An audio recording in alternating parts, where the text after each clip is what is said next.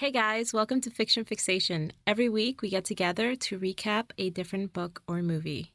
We're not here to rate or review stories. We're here to talk about the characters and the situations they find themselves in. We're your hosts. I'm Courtney. And I'm Rose. What are we talking about this week, Courtney? We are talking about um, a movie called the, A Fault in Our Stars, which is based on a novel by John Green with the same title. I was surprised by this movie because I was like, okay, how are we going to roast two kids with cancer? That's not going to go over well. But um, we didn't have to because there's a lot of other ridiculous stuff that happens. They do it themselves. yeah, they roast life themselves. As a teenager dying of cancer, like, go for it. Go for it. Yeah. If you know you're going to die, I think there's a freedom in that. By the time the consequences of your actions catch up with you, you're probably going to be dead. Yeah, she's gone. She didn't pay for her meal. Well, she died at the table. Okay, so have a little consideration. have a little consideration, okay? Don't be so selfish. Yeah. So we have Hazel, and she's 17 years old. She has thyroid cancer that spread to her lungs. And now she's on 24 7 oxygen. There was something I wanted to say, and now I wonder if it's insensitive because what I was going to say is that she has the most soothing voice and the most epic vocal fry. Do you know what a vocal fry is? No. It's when people's voices kind of like crackle. Yes. No. So Hazel is portrayed by Shailene Woodley, mm-hmm. and I really like Shailene Woodley. Yeah, her voice. Uh, like in general, like I think she would hate me. Mm-hmm. Like she would probably shove me in front of a bus, but Yeah. I really like her. So I think she has a great voice, but what I'm saying is that I was like, man, she has an epic vocal fry, like you know the uh, like that kind of Yeah. shakiness to her voice. Mm-hmm. And now I'm thinking, oh crap, it's because her lungs don't work, probably. well, maybe in the movie, yeah, but like in real life, she still has that voice, and she's not dying of cancer. yeah. Poor Hazel. I mean, 17. She's struggling with this. She has to walk around with an oxygen tank, and Mhm. she needs oxygen around the clock to be able to breathe. Yeah. She's at the doctor's office and they're going over some test results and they're discussing her treatment. And the doctor says that they're going to put her on an antidepressant, either Zoloft or Lexapro. Shout out to Lexapro. Hey, hey, Lexapro, why haven't you sponsored us yet? Are you are you ashamed of us? Are you ashamed to be uh, represented by two? Are you ashamed of the monsters you've created? um, the doctor suggests that uh, adding the antidepressants and upping them to twice a day. And Hazel just says, you know what? Just keep them coming. Just why stop there? Add some more. Yeah. And then the doctor suggests that she should probably go to a support group for dying cancer patients. Her mom is just is telling the doctor, "I think she's depressed. I think she's depressed." And Hazel's like, they keep thinking that the depression is a side effect of the cancer, but really the depression is just a side effect of dying. Like, can I die in peace? Like, Jesus Christ. Like, you want me to be happy about dying? Like, can I just be sad about it? I know. Can I be sad about the fact that I'm dying? Like they want her to be happy. And so, you know, I understand her mom's perspective. Her mom feels like these might be the last years of her life and she's spending it on the couch reading the same book over and over again. yeah, I do. As a mother, she wants her daughter to be happy in her final days. Yeah. and Hazel just wants to be left alone in the darkness with her goddamn book. Yeah. As we all do. Same, Hazel. Same. You know, I that's a lot of like heavy shit for like a teenager know. that she has to deal with the inevitability that she is going to die and soon. Yeah. Um and also that in her dying she's going to hurt her parents Yeah. and that's a lot of heavy stuff that she has to worry about dying and keeping her parents happy until then. Yeah, it kind of makes you think about what people with chronic illnesses go through. Mhm. They're not just carrying the burden of their illness, but they're also carrying the burden of how their illness affects the people around them. Yeah. So even though Hazel doesn't want to go to the support group, she goes to placate her mom. And while she's there, she meets Augustus Gus Waters. Augustus Gus. Is his middle name Gus or is Gus a short for Augustus? Gus Gus is short for Augustus. They have a meet cute, okay? Yes. They bump into each other Mm-hmm. and she looks up and she sees this really tall. He's tall. Yes, he is. He has to be like six five because he he towers over her dad. And he's adorable too. He's tall, but he has like this baby face. And it's like baby faced guys usually don't have a lot of like swag or like sex appeal, but this guy does. He has a whole lot of swagger. Mr. Gus, if you needed to know, is wearing a brown leather jacket and has all the swag of someone who cheated death and has one leg left to prove it.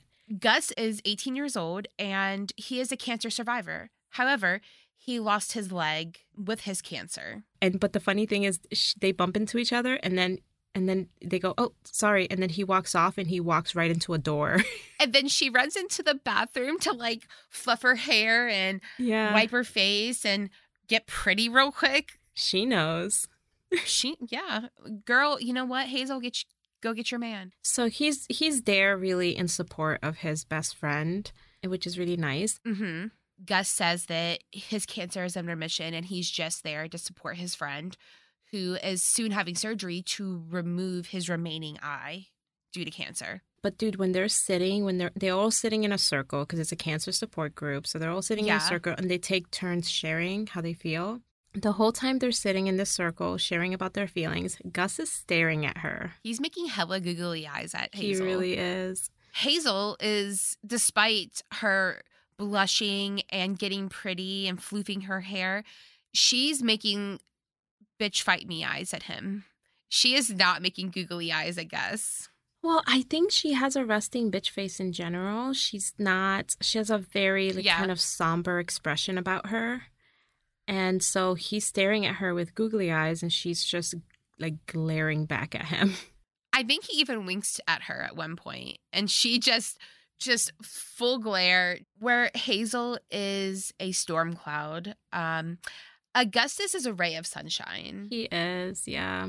The support meeting ends, and Hazel goes out to the parking lot, and she witnesses Mhm. just this gross PDA between this random guy and this random girl. Or actually, the guy was in the support group. He was one of the guys in the support group. Yeah, he is Gus's friend. Yeah. Gus's friend is seeing a lot of action because he has a hot girlfriend and they're making out in the parking lot. They are sickening. They are that couple who is like sick in love with each other, Yeah. and they're like always, always, always. Yeah. So Gus comes up beside Hazel and Mhm. he tells her, Yeah, they're uh they're pretty disgusting, aren't they? And Hazel's like, Why do they keep saying always? And Gus is like, Well, that's kind of their thing. That's like their love thing. yeah, they don't say I love you. They just say always. Yeah. Gus looks at Hazel and says, So what's your full name? And my first thought was immediately, Are you trying to like steal her identity? Like, do you want my social too? yeah, like that's my mother's maiden name. I don't. It just, it's so weird because she has exchanged approximately 10 words with this dude. Mhm. And he's like, full name, first, middle, last. Hazel notices that Gus is not looking at the PDA couple anymore. He's looking at her and he's been staring at her for a hot minute. He is into her. Yeah, he is into her. He calls her beautiful and he is like, let's go see a movie. She's like, like tomorrow? He's like, no, right now. Let's go, let's go watch a movie. Yeah. Like all of the audacity, and I love it. No, he is shooting his shot straight off the bat. But you know what? I guess when you're dying, you you have that sense of urgency to where like you will miss every shot you don't take because you're gonna die. That's so true. I didn't think about it that way, where it's like he knows what it feels like to have that urgency. So it's not like, oh, let's plan a Mhm. date for next Tuesday at two. It's like, no, I might be dead or you might be dead Yeah. because we're cancer patients. We need to have this day today. Yeah, and then Gus, Mr. Swag himself, pulls out a cigarette and puts it to his lips. And Hazel Mm. just flips her lid. She is like, You were doing so good. Yeah. That is disgusting. Then you had to go and ruin it. Yeah. It's a personal affront for her because, I mean, this poor girl barely has one working, half a working lung left, and she has to walk Mhm. around with oxygen. And she's like, Are you kidding me right now? You're a smoker? Yeah. And Gus explains, he's like, No, I don't actually light them. It's a metaphor. you put the killing thing between your lips and then you don't give it the power to kill you. I think Hazel's still a little confused, but she's like, Okay, that checks out. He asks her again, Let's let's go watch a movie. When her mom pulls up to take her home, she's like, Hey baby, are you ready? And Hazel says, you know, I think I'm going to go watch a movie with Gus. Hmm. Yeah, the mom is like su- surprisingly chill, like seeing her daughter who is on oxygen 24 7, wanting to go hang out with a this six foot five, just leather jacket wearing, cigarettes holding yes. boy. She's like, it's like, baby, live. Mama's like, go live, baby girl. I think she's happy that Hazel is doing something normal that a normal teenage girl would do. I think if Hazel were to go home and tell her mom she was going to a keg party in a field, yeah, her mom would be down for it. So Hazel goes with Gus to his place mm-hmm. and he drives. He is a terrible driver. Yes, he tells her that he failed his driver's test three times. And on the fourth time, the instructor said, While your driving is unpleasant, it's not technically unsafe. I don't know about that because he runs over his neighbor's trash cans, like not just bumps them, but just kind of like he really hits them and he doesn't even flinch. He the car bumps over them. Hazel and Gus get back to his place. He introduces her to his parents very quickly. Mm-hmm. And I mean, hey mom, hey dad, this is Hazel. We're going downstairs to my bedroom. And they're like, okay, honey, have fun. Parenting a kid with cancer is apparently very different the boundaries do not seem to exist. uh, honestly, good for them. what you know what if your kid's dying and the worst thing you have to worry about right now is your kid dying. Like honestly, what are the other worst case scenarios here? I know. Hazel and Gus are in his room and they start talking favorite things and books. Her favorite book is called An Imperial Affliction. Remember that book that her mom was worried about her because she keeps reading the same book over and over again? Yeah. The book is about cancer and dying. Yeah. So he gives her his favorite book and he's like, hey, like, I'll read Imperial Affliction. You read this one. For the next few days, Hazel waits on edge. We have a montage of her checking her phone to see if he's called her and he hasn't. So it's like day after day she's checking her phone. Yeah. And he hasn't texted her. And I could imagine that's such I mean, they bonded over books and they had a connection and he seemed really into her and then he doesn't text her for several days. I mean, mm-hmm. I don't know, Gussie, where where's where's that urgency? You know what I mean? Where did it go? Yeah. You know, you're not scared that she died in between you like doing whatever you were doing over the past few days? Speaking of morbid things, um, this is probably going to make a whole lot of people like hate, hate me. Like, hate, hate. I read the last page of every single book I've ever read first. It's so if I die, I know how it ends, even if it doesn't make sense. Okay. But how has that helped you? You just feel prepared to die at any point of reading the book? No, I just don't want to be a ghost that haunts somewhere because I don't know how a book ends. So I don't I don't want that unfinished business, you know? All I do is create unfinished business so that I have a reason to either not die or come back as a ghost. That is just my personal philosophy in life. you you say I'm like morbid and you just leave things hanging to bribe yourself to not die. I know. I just need a, a tether to this world to keep me here. I want to come back as a ghost, but I also want to like keep that straight line to the light open. Mm-hmm. You know, I want to be able to dip when things start getting crazy in the living world. You know, yeah. crazier. Um, finally, Gus texts Hazel. Yeah. And he is raging because this book that she recommended for him to read ends in the middle of a sentence. See, that author knows what he's doing. He's like, I didn't finish my published book. I can't possibly die. He's going to live forever. And then he published it. and then he published it. Gus is saying, like, hey, I didn't ghost you. I've just been busy reading your book. Mm-hmm. And, you know, I wanted to wait until I finished to text you. But Hazel, when she's on the phone with Gus, she hears like a commotion in the background. Yeah. And Gus's friend from support group, the always boy, he is there and he um he appears to be going through something at the moment. And Gus just like put like pulls the phone away from his mouth and goes, Hey, does support group Hazel make things better or worse? and then he's like, you know what, Hazel, just come over here. The door's open. Yeah, so he invites Hazel over. She comes over, and Gus's friend from support group, um, this guy is losing it because apparently his girlfriend, the always girl that they were having the sappy PDA, mm-hmm. she broke up with him because she can't face the fact that he's going to be blind after his surgery. Hazel wants to be supportive. You know, Gus's friend is going through something and she wants to be supportive, but she's also dying to discuss this book with her, to, to discuss yeah. her favorite book with somebody. I know she's so excited that Gus read it. And so they mm-hmm. kind of start discussing it right there as Gus's friend is like breaking shit behind them. It's such a different mood. Those people are three people in the same room, two very different emotions. I feel like this scene is a metaphor for them holding it together while like the anger is just barreling through them that the an- that the cancer is robbing them of their lives. It's almost like oh here we are having this normal conversation. We're just calm people. And on the inside they're breaking shit. Yeah on the inside they're just raging.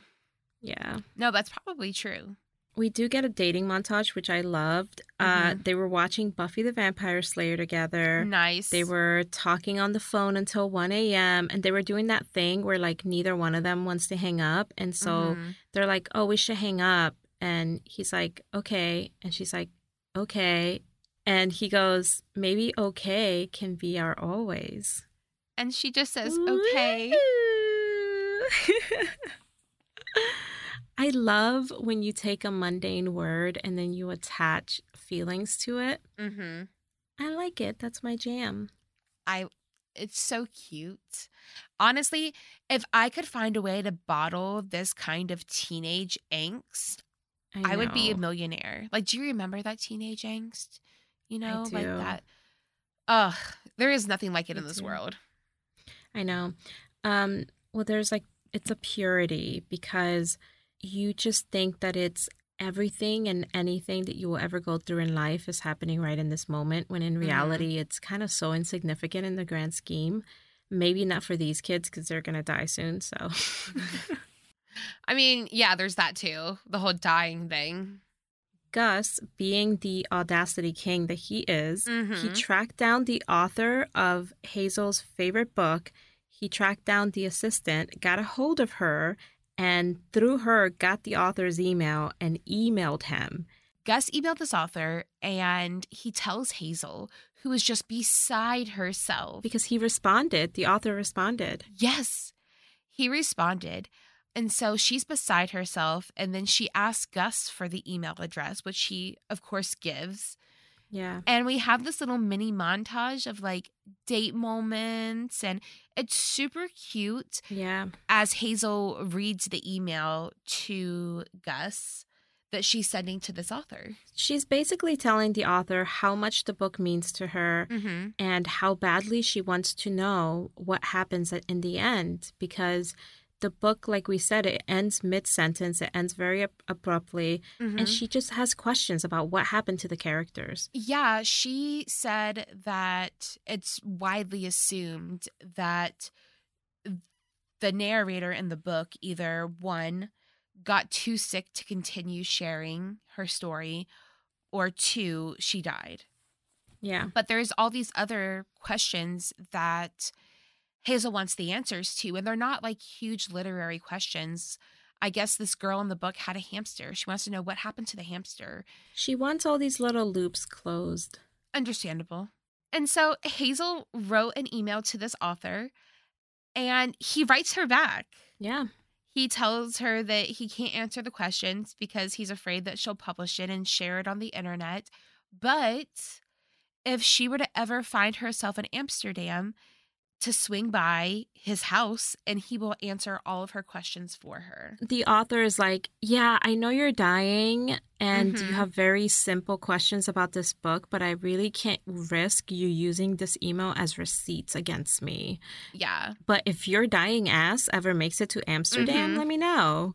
She takes this as an invitation to go to Amsterdam to meet him. And I'm like, it, it wasn't really an invitation. Uh, Listen, she's dying. She doesn't have time left. And you know what? If if this girl wants to use her last few good days to drag her ass over to a different country across a fucking ocean to get Yeah. answers from a book, you know what? I respect that. You do that. You you go. Um, and so she calls for her mom, and she doesn't just go and ask her mom. She screams like, "Mom, mom!" And her mom, obviously, as the parent of a dying child, thinks something's wrong. She rushes into her room, and Hazel explains the email and the response. And then poor mom has to break it to Hazel that they just can't afford to go to Amsterdam.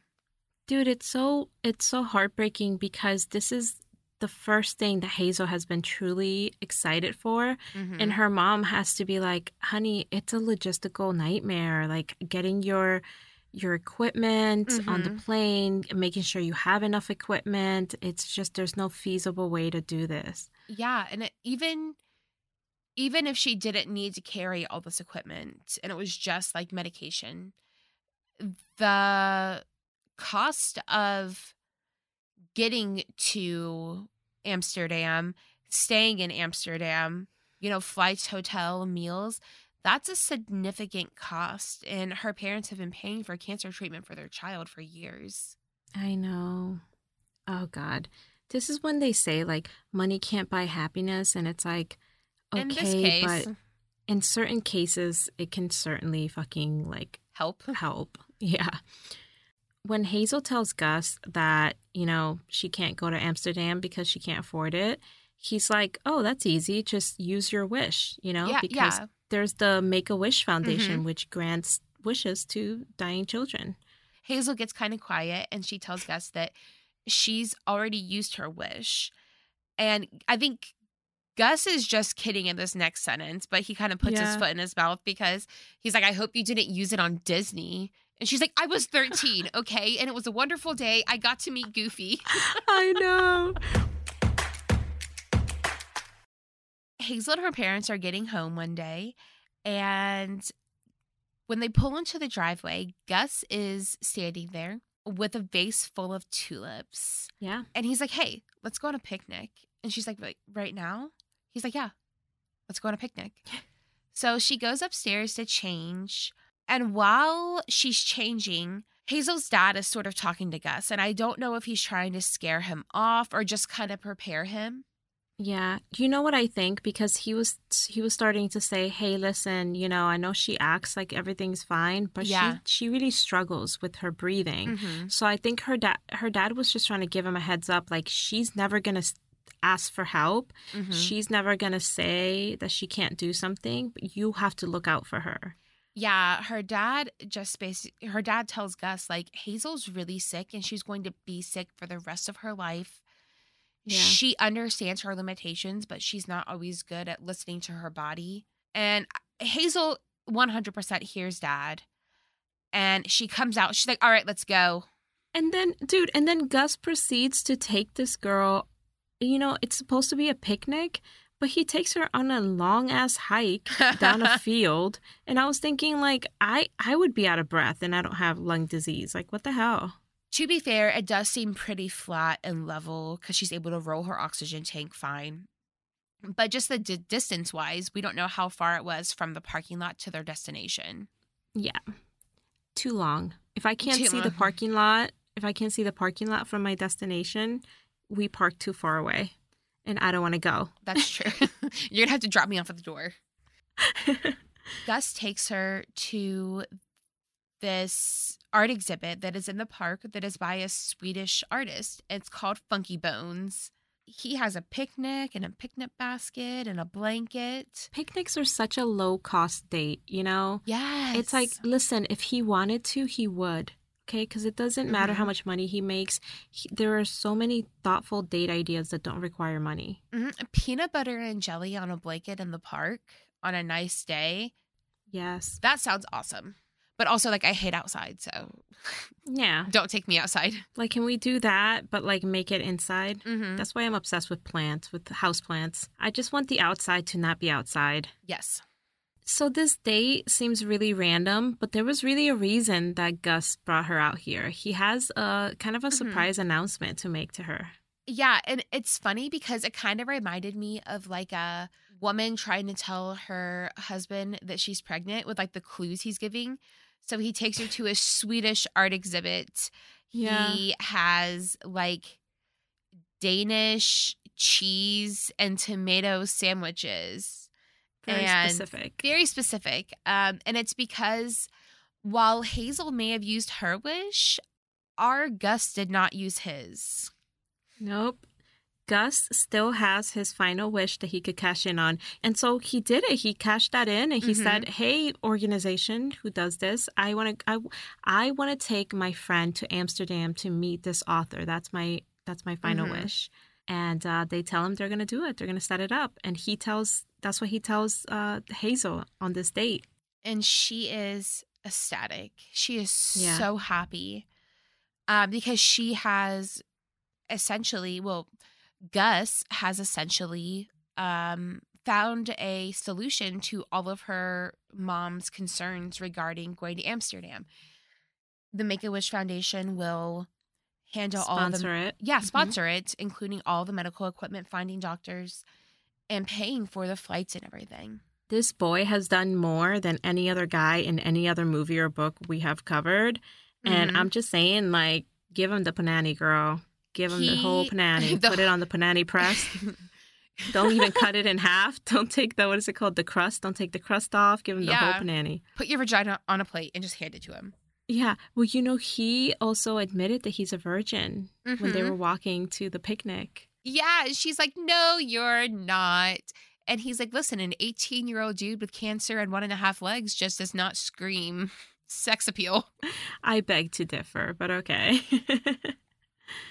I don't know if it's that night or in a short amount of time after their picnic, but Hazel has a medical incident where she has to be taken to the hospital immediately. yeah, she wakes up in the middle of the night, kind of just drowning in her own lungs. Mm-hmm. Um, and girl, I have like the mildest asthma, like it's so, so mild. And I couldn't catch my breath during this scene because I know what it feels like to not be able to breathe fully. Mm-hmm. And it is the most terrifying thing in the world. It really is. Mm-hmm. So, obviously, this is a very scary health crisis. And, you know, Gus comes to the hospital and everyone's really scared. But Yeah. you know hazel hazel pulls through kind of the worst part about this is that her doctors basically say she can't go to amsterdam like Yeah. she's too sick her whole team, her and her parents are all in a conference room talking about the medications and sort of how they're moving forward with this. And her condition is worsening, but the medication is still Mhm. working. And Hazel's like, So if the medication is working, what about Amsterdam? And the doctor does not fuck around. He's like, No, nine, niet, no. he really says you can't go you're too sick and i'm just like ugh that is a punch to the gut. She gets in an argument with her parents about it to where she tells them, like, I will never get this opportunity again. yeah Once because sometimes you just don't get second chances when opportunities pass you by, but also because she's probably going to die. yeah Listen, if she's just too sick to go, what's the worst case scenario? That she'll die? She's going to die anyways. I can't imagine being a parent and having to make that decision because how can you Mhm. how can you live with yourself if you made a decision that directly led to your child dying ahead of time because you're trying Yeah. to keep every keep them alive for as many Mhm. seconds as you can like until the last one Yeah. Um, after this incident, Hazel starts to sort of ghost Gus.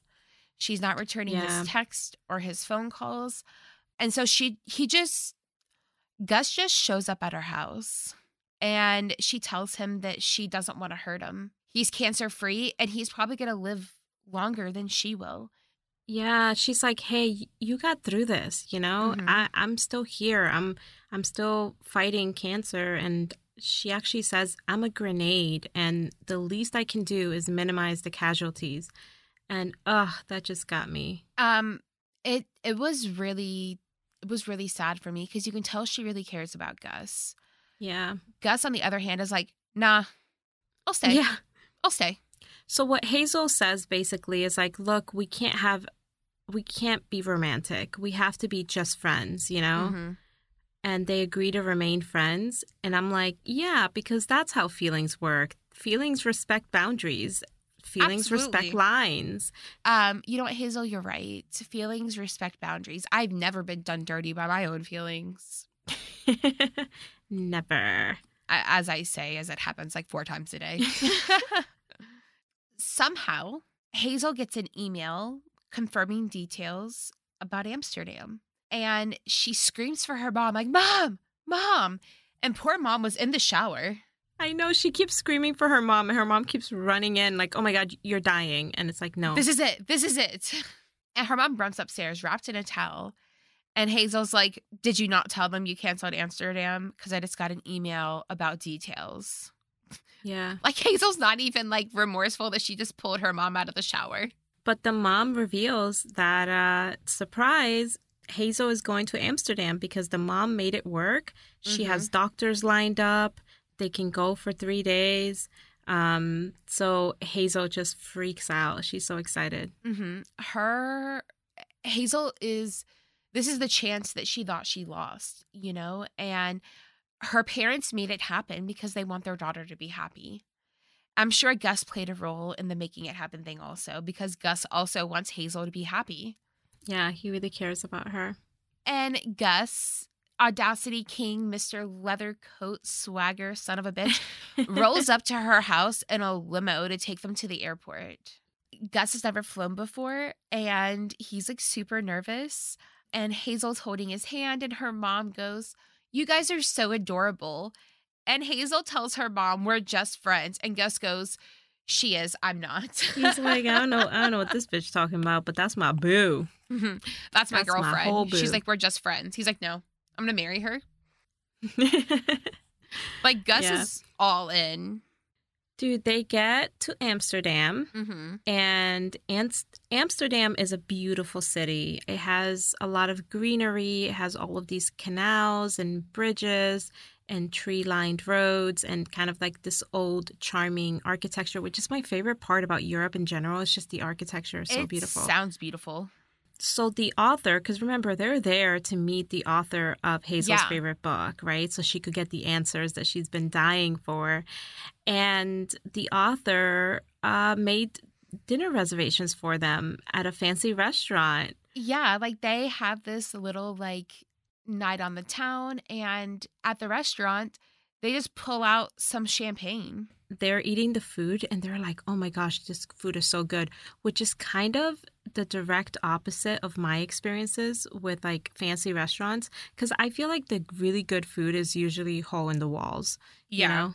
And the fancy restaurants are probably they usually don't taste like anything.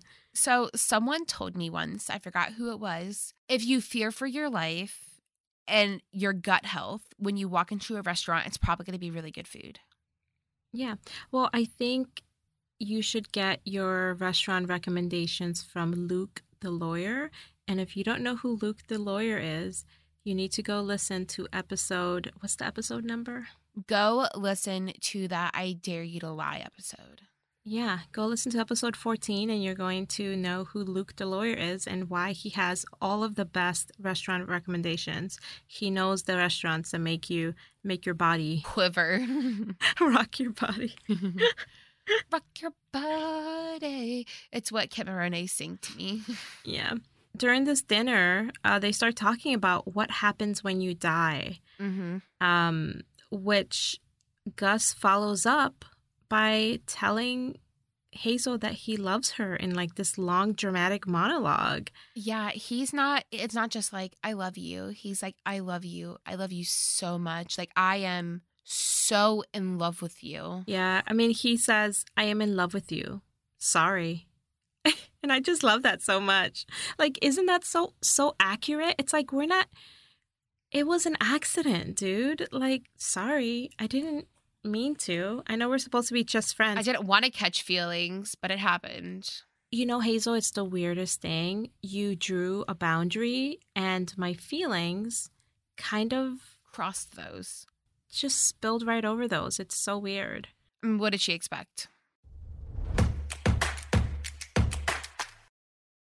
The day has come and they're going to meet the author. The author, the one that Hazel is obsessed with, the book Uh-huh. she's read a hundred times. I mean, I feel like we can't possibly explain what a big deal this is for her Yeah. and for Gus too, because he became a huge fan of the book as well. Yeah. Um, they go to his house. His assistant answers the f- the door. Mm-hmm. Um, and she's like, "Hey, they're here." And the author goes, "Who's here?" Yeah. He does not sound thrilled. When the assistant says, "Hey, it's it's the kids that you you were supposed to meet," and he's like, "The Americans, get rid of them, get rid of them." Yeah. Right off the bat, we're getting weird vibes. The Mhm. house is a total disaster. There's just papers littered everywhere. It looks like a dump. Yeah, there's like stacks of like probably all his fan mail that he gets that just sets in the Ah. hallway. Fan mail, maybe like I, I got the impression. Bills. Well, it gave me the vibes of like a writer who keeps scrunching up what he wrote and throwing it across the room. Yeah. And it just piles up. hmm And also, he is drinking, and it's like the middle of the afternoon. It's so, like 10 a.m. It's fine. yeah. And he had already said, I think, in, in the email that he had no intentions on writing any more books. Uh huh. And so, my question is how does this guy have an assistant, and why does he have an assistant? If he is not writing, he has no interest Mhm. in writing, why does he have an assistant? To field all the emails and fans, probably. Oh, God. And they go and they have a seat on his couch, and he starts playing this like techno rave music. He plays Swedish pop music for them for a painfully long time. and Mhm. they are so confused and he starts talking in riddles and when they're Uh-huh. just like i'm sorry what is going on he calls them stupid like he starts insulting them like Uh-huh. what the hell And so Gus gets up and turns off the music and he tells him, like, hey, like, you know, we're here for some answers that you said you would answer. He's like, there's nothing to answer. yeah Like, the book ends where it ends. There's nothing after that. yeah hazel is so frustrated because she's like no Mhm. no no i know that the main character dies of cancer i know that Mhm. but what happens to her family what happens to her friends what happens to her hamster like she's Yeah. like the story doesn't end what happens after you know you're the writer like tell Yeah. me tell me what happened Yeah. And she's like, come, like, come on. This is what we came here for. And the author is not having it. He tells her that she, that he's not going to pity her because she has cancer. And that's what she wants is for people to pity her. She's like, no, I just want what you promised me. And Yeah. he tells her that she's still stuck at the 13 year old girl that got sick, and he ex- and she still expects people to treat her like the sick child that she was. Dude, he calls them a failed experiment in mutation. Mm-hmm.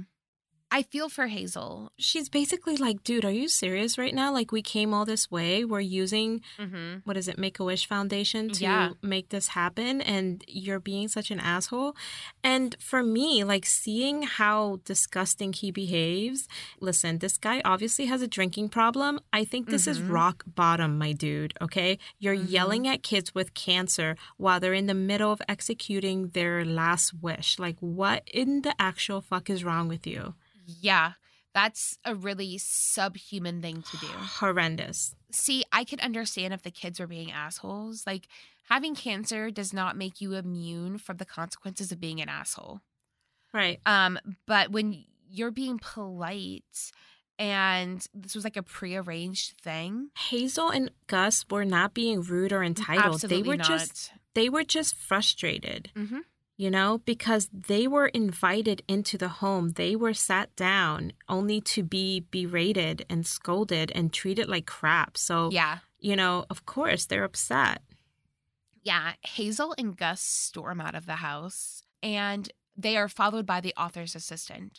And she's like, I'm so sorry. She's like, he knew you were coming. I hoped that once you were here, that, you know, you would show him why he liked writing and he would answer your questions. I'm so sorry. Yeah, I'm so sorry I used you guys, you know, Mhm. cancer kids. I'm sorry I used you as a as a tool to try to cuz she says um circumstances have made him cruel. I thought Mhm. meeting you would help him. You know what? No excuse. No. I'm sorry. I you don't get to hurt people because you are hurt. I used to have so much patience for people who hurt others when because they had trauma, Mhm. but after being in therapy for a while, I don't have patience for that anymore. If you're an adult, trauma isn't your fault, but it's your responsibility to work through. You don't get to be an asshole and hurt other people because you were hurt. That's not fair. Absolutely. And Gus and Hazel are sort of short with the assistant. They're like, you know, our day is like ruined. And she's like, you know what? She's like, no. She's like, let's still go have fun today. How about the Anne Frank house? So the the author's assistant takes Gus and Hazel to the Anne Frank house. First of all, the Anne Frank house is a multi-story building with no elevator. And so they both kind of stop and look at Hazel and her oxygen tank that she's wheeling around. And also her inability to really exert, you know, she can't really do like super hard things with Yeah. half a lung. I mean, yeah, they're worried about um, Hazel and her half a lung. Um, Yeah. But they're not worried about Gus and his half a leg. He's fine. He's fine. Hazel is insistent that she go. She Yeah. wants to carry her own oxygen tank. She doesn't want people helping her, which is exactly what her dad told Gus would happen. Yeah. Dude, I was like, this is exactly how I would die. It would be my pride, you know, making me insist I can do something I obviously can't. Like literally, like a golf cart with wings could have strolled by and asked her if she wanted to levitate to the next story. She'd be like, "No, I'm good. I'm good. She'd be like, how dare you? I can do it. I'm not dead yet." Um, while they're in the Anne Frank house, Hazel does, as expected, have a very hard time with the stairs and the ladders. It's stairs after stairs after stairs after stairs. Uh-huh, It's and crazy. there's a ladder to get to the attic. Yeah. Yeah. Uh, She struggles. She's on the struggle bus right now. She's a hot mess. But Hazel makes it. You know, I was thinking like now she has to go all the way down again. Like- Yeah. and she's standing in the attic to the Anne Frank house and she's listening to like a narrator talk about Anne Frank's story over like the intercom. And I think they're not narrating. It's like Yeah. this young girl's voice narrating Anne Frank's diary. Frank's diary. Yeah. And Hazel just sort of has this moment where I think eh, she feels powerful right now that she's standing in the attic of the Anne Frank house after just climbing all these stairs. And she's Yeah. alive and she's in Amsterdam. And she just turns to Gus and just kisses him. And I think it's her first kiss, and it might be his first kiss too. I think so too. It's like, you know, in the most depressing tourist attraction, probably second only to the Holocaust Museum, you know, they, they share their first kiss and everyone starts clapping. And I was kind of mortified, and a part of me kind of wished she would just die. like right there. Like I was just like, okay, can you die now? Because I hate like when people acknowledge you publicly like that, like clapping. I Like, know. I can't stand with when restaurants bring out the cake and they start singing to you, like all that stuff. I I choose death. Like I choose that. I would have flung myself down the stairs if I were her. See, I would have hopped right out of that little ladder hole and just plop right to the bottom. yeah. The kiss leads to more because they uh they go back to their to Gus's hotel room. It gets saucy, um, zingy, not really spicy because this is a YA book, but it gets zingy. You can kind of taste this little flavors coming up. It's like a white person tried to make something spicy. Yeah, it's a mm, he put some pepper on this. Mm. They use salt and pepper. What? Both? No. Yeah. Too much. Too much. fancy. They go back to Gus's hotel room and uh, they do the horizontal macarena, the The hokey pokey. you know the the slippery man salsa, you know the the naughty two step. They do the old bump and grind.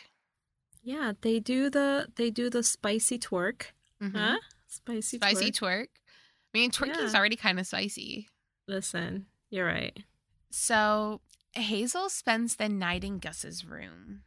Yep. Naughty, naughty. Naughty, naughty. It's it was sweet and awkward and everything we could hope for our girl. Yeah. Listen, okay. I think that if I don't know about you, but I know for me and maybe some of our listeners, if they were to recap their first time, I think that it would pale in comparison to being flown overseas to Amsterdam and having a lavish hotel room to yourself without fear of being caught. Like they they had it easy. They played the cancer card to get laid. I mean, I know. Yeah, that's true. if they told the Make a Wish Foundation that he- if Gus told him that all he wanted to do was have a vacation with his girlfriend in a nice hotel room to have sex, do you think they would have did it? Probably they would have been like He has cancer. they would have said yes, but we need a cover story for your parents. So Yeah. You know what? Good on them. Good on them if they would do that. And the next morning, they're at breakfast with Hazel's mom, who Yeah. accompanied them on this trip and has just been letting two teenagers run around Amsterdam. they're 17 and 18. They're fine. You know what I mean? Gus just finishes recounting the incident with the author, and uh, Hazel's mom is like, So, well, what did you guys do after that? What did you guys do last night? And Gus and Hazel share a look and they're like, Oh, we just walked around the city.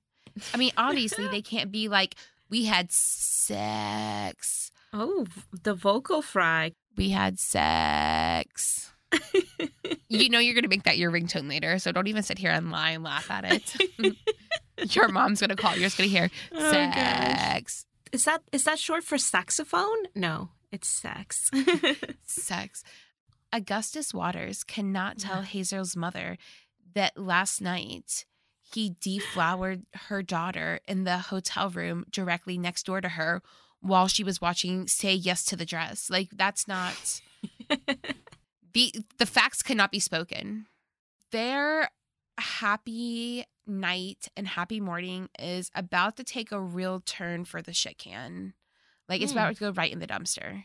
They they go on this walk around Amsterdam and find this bench and sit down and then Gus reveals that right before Hazel had her health scare and ended up in the hospital, he had a health scare and it revealed that the cancer is back and it's everywhere. hmm Um, he said he had a pain in his hip, and after they did the testing and they looked at the results, it's not just where it was before; it is all throughout his body, and it it is terminal at this point, and he's going to die. He thought he was in remission and doing well, um, Oh my god. and it came back with a vengeance. That's so unfair. You can see Mhm. how heartbroken he is to tell her this. And again, it's like it's not enough to be dying, but you also have to feel guilty about dying. Mm-hmm. Um, in the book, he reveals that him and his parents had a huge argument about it. Um, because in the book he's 17, and him and his parents have a huge argument about him going to Amsterdam because they Mm. understood how limited his time his time alive was at this point. Um, and he insisted on going. Wow. Yeah. This is like a really sad ending to their trip as they go back I know. What a bummer. After they get back, this is a couple of days after they get back, Gus and Hazel are hanging out with Gus's friend.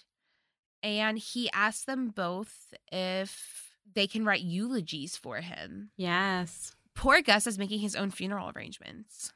Gus is preparing for his inevitable death. It's Mhm. kind of just, it's happening, whether anyone wants it to or not. Mm-hmm. And he asks Hazel to write a eulogy for him. And he also asks his best friend.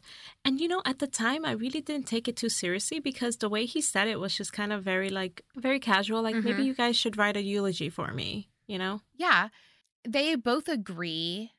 Gus calls Hazel in the middle of the night from a Mhm. gas station and he says something is wrong, something is wrong. she has to go out there Yeah. to find him. She hightails it out there, probably speeding, running red lights, running stop signs, as sh- we all would. And Yeah. she gets to the gas station, and I guess his port site in his stomach for the chemo, um, it's infected. Oh Um, God. and Gus is emotionally, not just physically unwell at this point. Gus is emotionally unwell. He's sputtering. Yeah. He's crying. He, I think there's a whole lot of reality hitting Gus right now. It's so hard to see it too because he was always such a ray of sunshine. He was always so Mhm. happy and positive, and now you see him kind of just really letting go in front of Hazel. Like he's Mhm. not trying to sugarcoat things. He's not like I'm okay, I'm okay. He's not worried about her. Mm-hmm. He's fully in his pain. And he's falling apart, and she is there to help him. Yeah. Um, she keeps telling him that she needs to call 911, and Gus is begging her not to. Um, but she does anyways Yeah. because she has to. I mean, the prognosis is pretty bad. Um, he really is not doing well. Yeah, sh- Hazel's in the waiting room at the hospital, and Gus's mom comes out to sort of give her an update. And Gus's mom tells them that they're they're stopping treatment. Yeah. At this point, they're stopping the chemo, and um, I think they don't say this specifically at this point, um, but essentially they have moved him to palliative care, which is just comfort measures only. Mhm. Um, and they're not. Gus can't fight this this time. At this point, everyone is just waiting for him to die.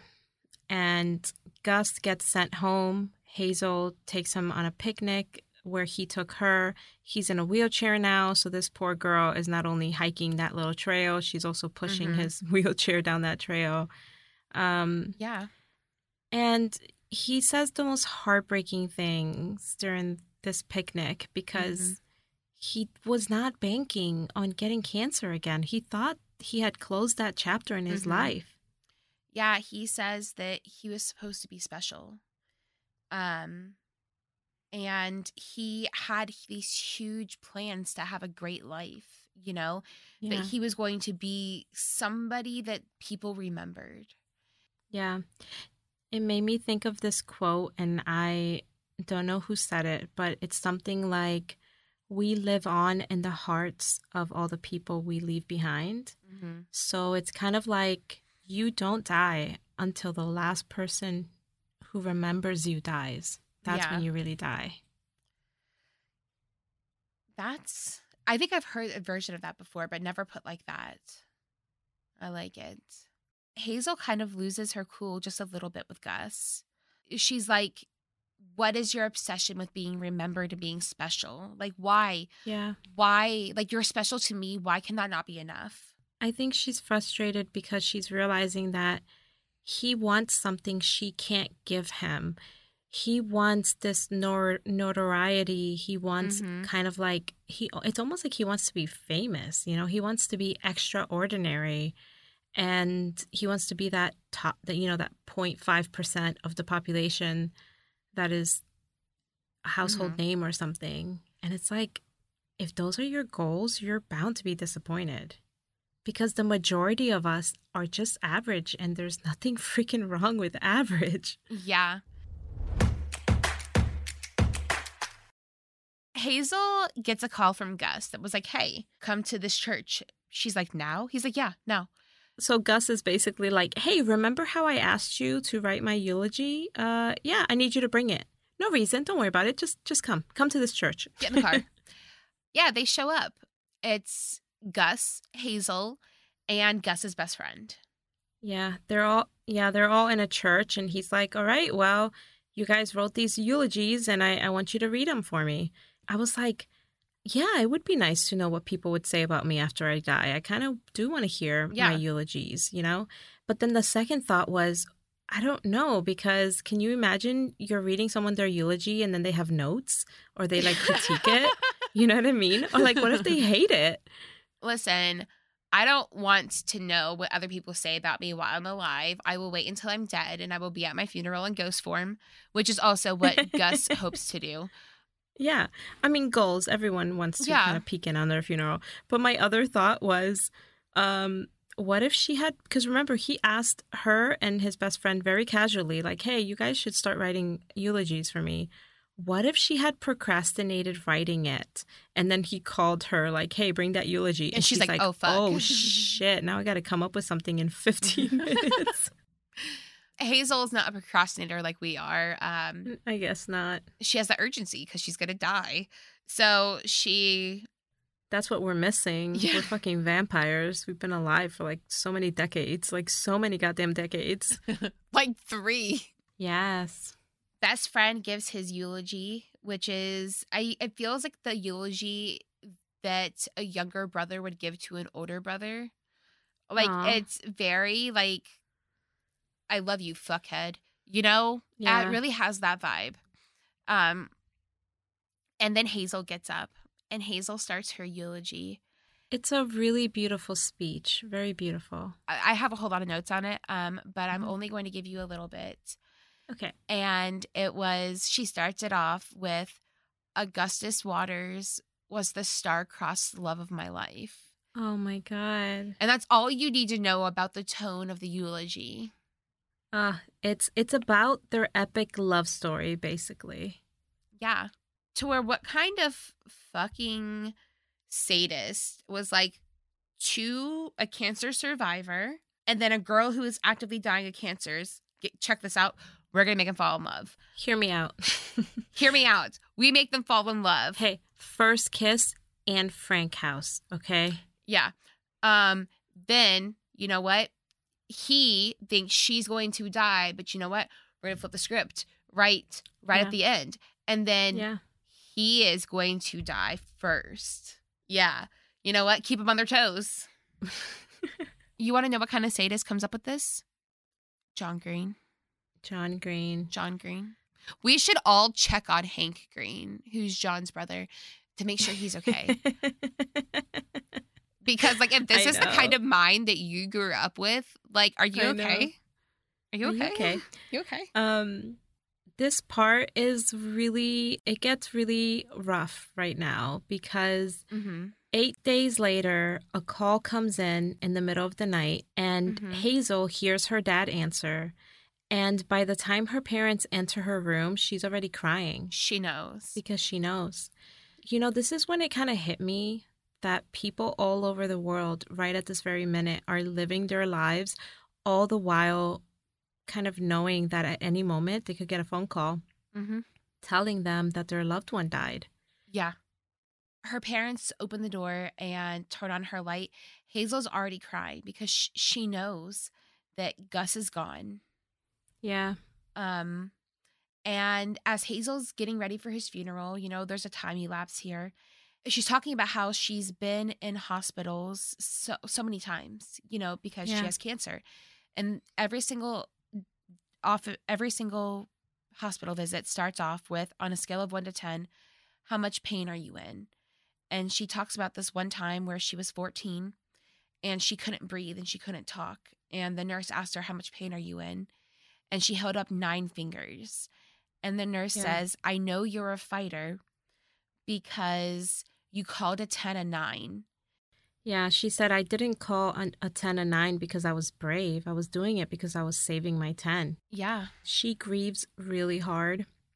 And honestly, like, I don't know how people survive grief. Like, I, No. I don't know how we survive it. Like, we do, we survive grief, but in the moment, it literally feels like it's killing you. Yeah. Grief is extremely hard. Um at Gus's funeral, she doesn't even deliver her eulogy. She says something completely different. And the author that they flew to Amsterdam to see is actually there. He shows up to the funeral. And God, Hazel is not happy to see him because it's like, fuck off, dude. You were his one wish Mhm. and you were awful to him. But yeah, like you said, when when Hazel gives the eulogy, she completely changes it. Mm-hmm. Um, she just gives a completely different eulogy, and she explains later that she did it to give everyone comfort.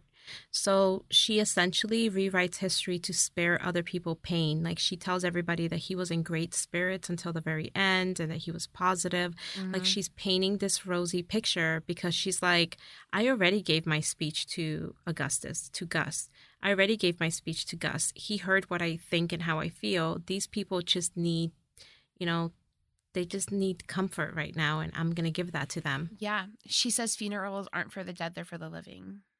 And after the funeral, her parents ask her if she's coming home, and she says that she just wants to go drive around for a while, that she needs to clear her head. She needs to be alone. And she doesn't get that right away because the author guy just hops in her car with his flask. yeah, he's still day drinking and he hops right into her car uninvited and she is not she's not about it. no, she is this she's she's hurting really bad right now and she's not here for his bullshit. The author guy tells her that Hem and Gus have been exchanging emails pretty much until the very end. Mm-hmm. And that Gus played the cancer card to get him to come to his funeral just to tell Hazel what happens after the, the book ends. Mm-hmm. And at this point, Hazel's like, I don't fucking care. Get out of my car and leave me alone. And the author admits that the book is based loosely off of his eight year old daughter who has passed away about her struggle with cancer. Yeah. And Hazel's like, I'm very sorry for that situation you were in and for the loss of your daughter. Now get the fuck out of my car. Yeah. Again, not an excuse. I'm sorry you went through a traumatic event, but it Mhm. does not excuse you being a terrible human being. He was awful and he was cruel. He was. He tries to give Hazel a letter Mm-hmm. and she bunches it up and just flings it across her car. And she just screams at him, Get out of my car, get out of my car, get out of my car, until his drunk ass um, finally gets out of the car. And she does. She tells him that she doesn't want anything from him, that he's a drunk failure, and to basically fuck off. And he fucks off. Well, that letter he was trying to give her, Mm-hmm. she finds out later that the letter isn't from the author. no. The letter is from Augustus. Yeah, it's an email that Gus wrote to the author. Um, and he says, you know what? I'm a shitty writer and a good person. However, you're a good writer and a shitty person. So together, we we make probably make a good team. Yeah, he basically, Gus asked for help to write Hazel's eulogy because he Mhm. wanted to write an epic eulogy for her. Yeah. And he did. He wrote a beautiful eulogy for Hazel. He says a lot of really beautiful and mushy stuff, but one really random thing he said that really kind of struck me is he said, he says, she's funny without ever being mean. Mhm. And dude, that is such goals because it's so easy to just be mean in a joke Mhm. because it's kind of like low hanging fruit and it's just Yeah. so easy. And for someone to be funny without ever being mean, I was like, man, that's goals. I want to be like that. Yeah. As Hazel is reading this eulogy and thinking back about her time with Augustus, um, that's where this movie leaves us is a beautiful moment where Gus has come back from beyond the grave, metaphorically, um, to give Hazel a little bit of comfort. Yeah. Well, she was obviously not expecting Mm-hmm. this eulogy from him. And so it was just really amazing to have that immortalized forever what he thinks of her and what he Mhm. would have said after she dies.